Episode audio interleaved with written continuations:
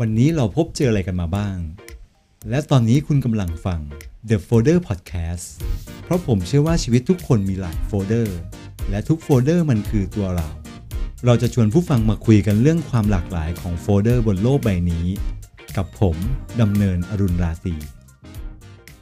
ประวัติศาสตร์ของโลกาภิวัตน์กำลังถูกท้าทายด้วยโควิด -19 ความเป็นอยู่หลังจากโควิด -19 จะมีหน้าตาเป็นอย่างไร การร่วมมือกันระหว่างประเทศจะเปลี่ยนไปมากแค่ไหน ความเป็นส่วนตัวจะยังเป็นเหมือนเดิมหรือไม่ ภายหลังจากที่บางประเทศประสบความสำเร็จจากการยินยอมให้รัฐบาลติดตามความเคลื่อนไหวเพื่อลดการระบาดของโรค และวันนี้ครับ โลกาภิวัตน์แตกต่างไปจากเดิมหรือยัง สวัสดีครับเพื่อนๆ เร็วๆนี้ผมคิดว่าทุกคนคงได้ดูคลิปวิดีโอของแม่สีตางผ่านสื่อต่างๆนะครับ กับอภินิหารส้มหยุด หรือไม่ก็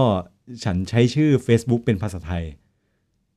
โดยคลิปนี้ได้มีการแชร์ และมีการทำซ้ำจากเหล่าเซเลบทุกระดับในบ้านเราเลยนะครับ แน่นอนครับความนิยมของคลิปนี้อาจจะมีผู้ใช้ TikTok ในประเทศอื่นๆ ไม่ว่าจะเป็นตะวันออกกลางหรืออาจจะเป็นยุโรปนะครับ ได้ทำซ้ำแล้วก็ได้แชร์ออกไปอีกมากมายเลยเพื่อนๆ คงสงสัยครับว่าทำไมผมถึงยกเอาเรื่องของส้มหยุดเนี่ยมาพูดใน episode นี้ คือจะบอกว่าเรื่องนี้มันมีมิติของโลกาภิวัตน์ขับเคลื่อนอยู่นะครับ และทุกวันนี้ก็เป็นยุคสมัยของการที่โลกของเรานั้นถูกเชื่อมโยงกันแทบจะเป็นหนึ่งเดียวนะครับ ต่อให้คุณแม่สีตางบอกว่าฉันใช้ชื่อภาษาไทย แต่จริง ๆ แล้วการสื่อสารที่อยู่รอบตัวเรานั้นกลับมีภาษาอังกฤษอยู่เต็มไปหมดเลยนะครับ วันนี้ผมไม่ได้จะมาบอกว่าภาษาไหนดีที่สุด วัฒนธรรมไหนดีที่สุด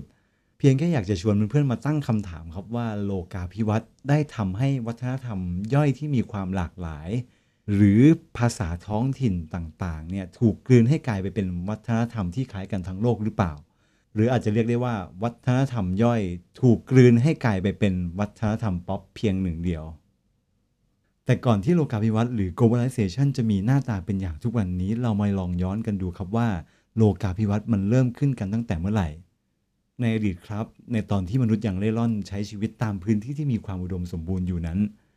จนมาวันหนึ่งครับ พอเราเริ่มรู้จักการรวมกลุ่มกัน และปักหลักกันเป็นชนเผ่าขนาดเล็ก ซึ่งไม่ได้เกิดขึ้นเพราะต้องการเพาะปลูกพืชแต่อย่างใด หากจะเป็นการปลูกข้าวสาลีครับ ที่ทำให้มนุษย์จำเป็นต้องอยู่กับที่เพื่อดูแลข้าวสาลี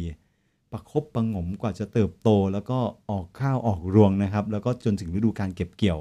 อันนี้ผมก็อ้างอิงจากหนังสือเซเปียนส์ของดรยูวอลอีกเช่นเคยนะครับ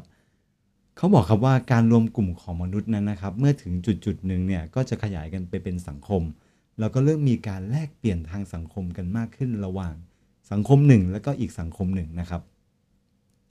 ดังนั้นนิยามของโลกาภิวัตน์ก็อาจจะบอกได้ว่า เป็นกระบวนการที่ทำให้ความสัมพันธ์ทางสังคม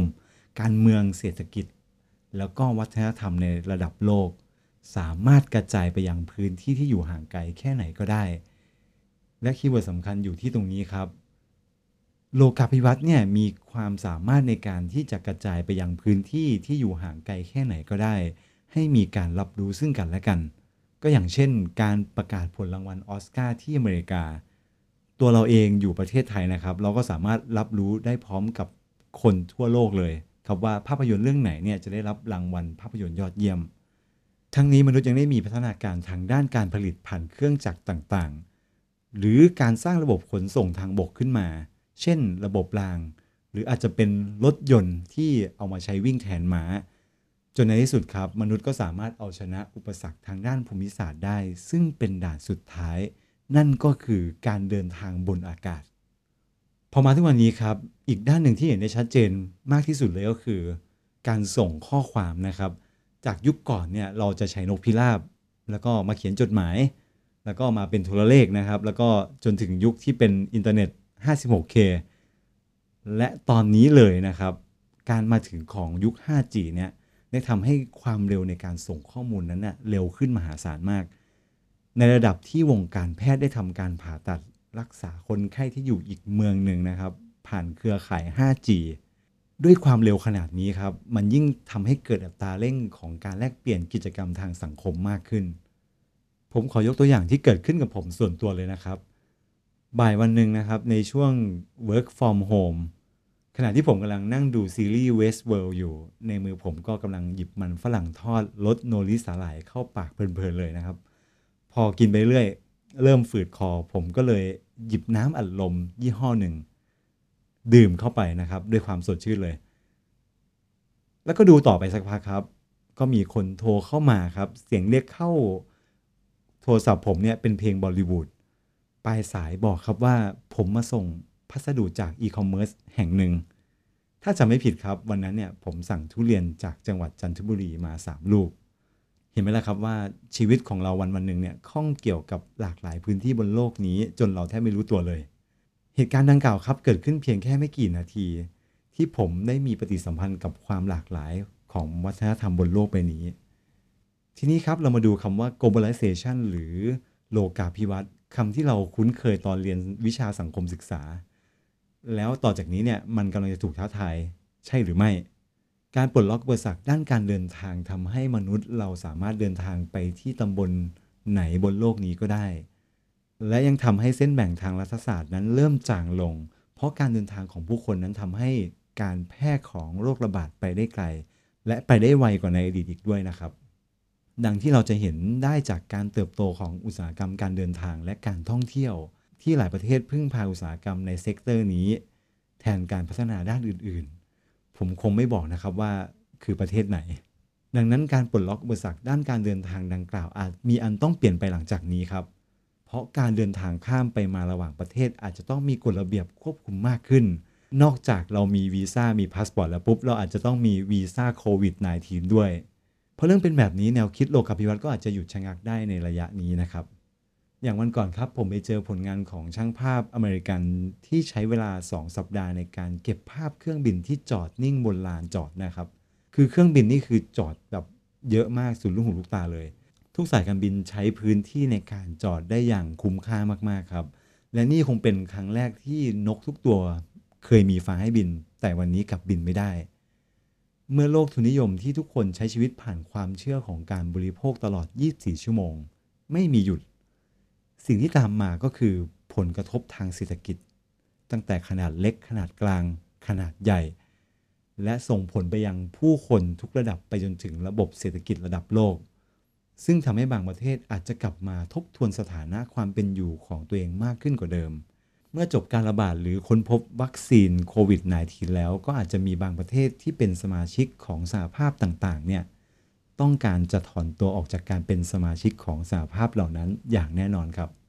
หรืออุตสาหกรรมทางด้านการผลิตแบบดั้งเดิมที่ต้องใช้ supply chain จากต่างประเทศ เพื่อสร้าง product ออกมาให้ได้ 1 ชิ้นเนี่ย ตอนนี้คงถึงเวลาที่อาจจะต้องหันกลับมามองผู้ผลิตภายในประเทศของตัวเองมากขึ้นกว่าเดิม รวมถึงการท่องเที่ยวและภาคบริการครับ ซึ่งเมื่อก่อนเนี่ยเราใช้กลยุทธ์ในการที่จะดึงคนต่างชาติเข้ามาเที่ยวบ้านเราเยอะๆ แต่ตอนนี้ครับอาจจะต้องเปลี่ยนมาเป็นการพึ่งพาตัวเองกันมากขึ้นนะครับ แล้วมิติทางด้านความเป็นส่วนตัวที่ยุคสมัยนี้เนี่ยยกให้เป็นสิทธิขั้นพื้นฐานของมนุษย์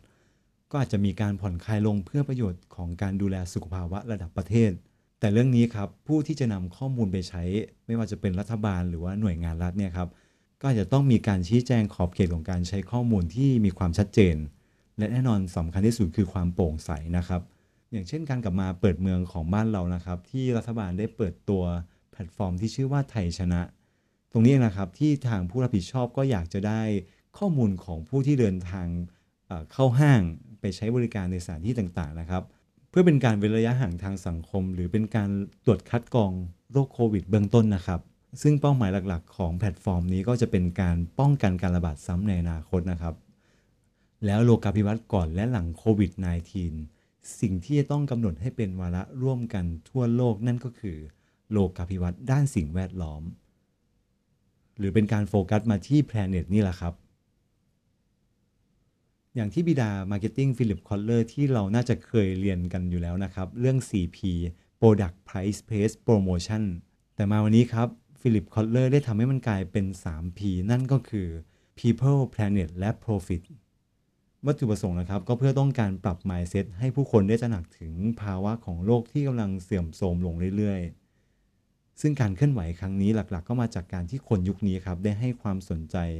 ในเรื่องของสิ่งแวดล้อมมากกว่าที่เคยมีมาในประวัติศาสตร์มนุษย์เลย ไม่ว่าจะเป็นการหันมาบริโภคสินค้าที่รบกวนธรรมชาติน้อยที่สุด ไปถึงการอุดหนุนสินค้าที่มีความรับผิดชอบต่อสังคม เทรนเหล่านี้ครับได้เปลี่ยนให้ธุรกิจที่มองเห็นโอกาสในการปรับตัวเนี้ยได้หันมาสร้างแบรนด์ของตัวเอง มากกว่าการสร้างเรื่องราวผ่านโครงการ CSR ที่ใครๆก็ทำได้นะครับสุดท้ายครับ เพราะอากาศที่มนุษย์หายใจไม่ได้มาจากป่าของประเทศใดประเทศหนึ่ง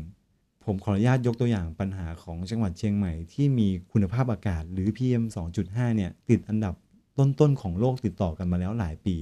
และไม่มีทีท่าว่าจะลดลงเลย ซึ่งที่มาของฝุ่นเนี่ยก็อาจจะไม่ได้มาจากแค่จังหวัดเชียงใหม่เพียงที่เดียว ดังนั้นนะครับ การแก้ปัญหาจึงไม่ได้อยู่แค่พื้นที่ใดพื้นที่หนึ่งเท่านั้นแล้วจบ แต่จะต้องมีความร่วมมือจากหลายภาคส่วนนะครับ ไม่ว่าจะเป็นนักเคลื่อนไหวด้านสิ่งแวดล้อม ผู้กำหนดนโยบายด้านสิ่งแวดล้อม ผู้นำประเทศต่างๆ เพื่อที่จะสร้างการรับรู้ถึงปัญหาด้านสิ่งแวดล้อมให้กับประชาคมโลก ซึ่งท้ายที่สุดแล้วก็จะส่งผลต่อการยกระดับความร่วมมือกันมากขึ้นกว่าที่เคยเป็น ดังนั้นสิ่งที่ต้องทำก็ไม่ใช่เพียงแค่การปลูกจิตสำนึกทางด้านสิ่งแวดล้อมนะครับ แต่ต้องสร้างความเข้าใจครับว่าโลกของเรามีการเชื่อมโยง ซึ่งกันและกันอย่างไรนะครับ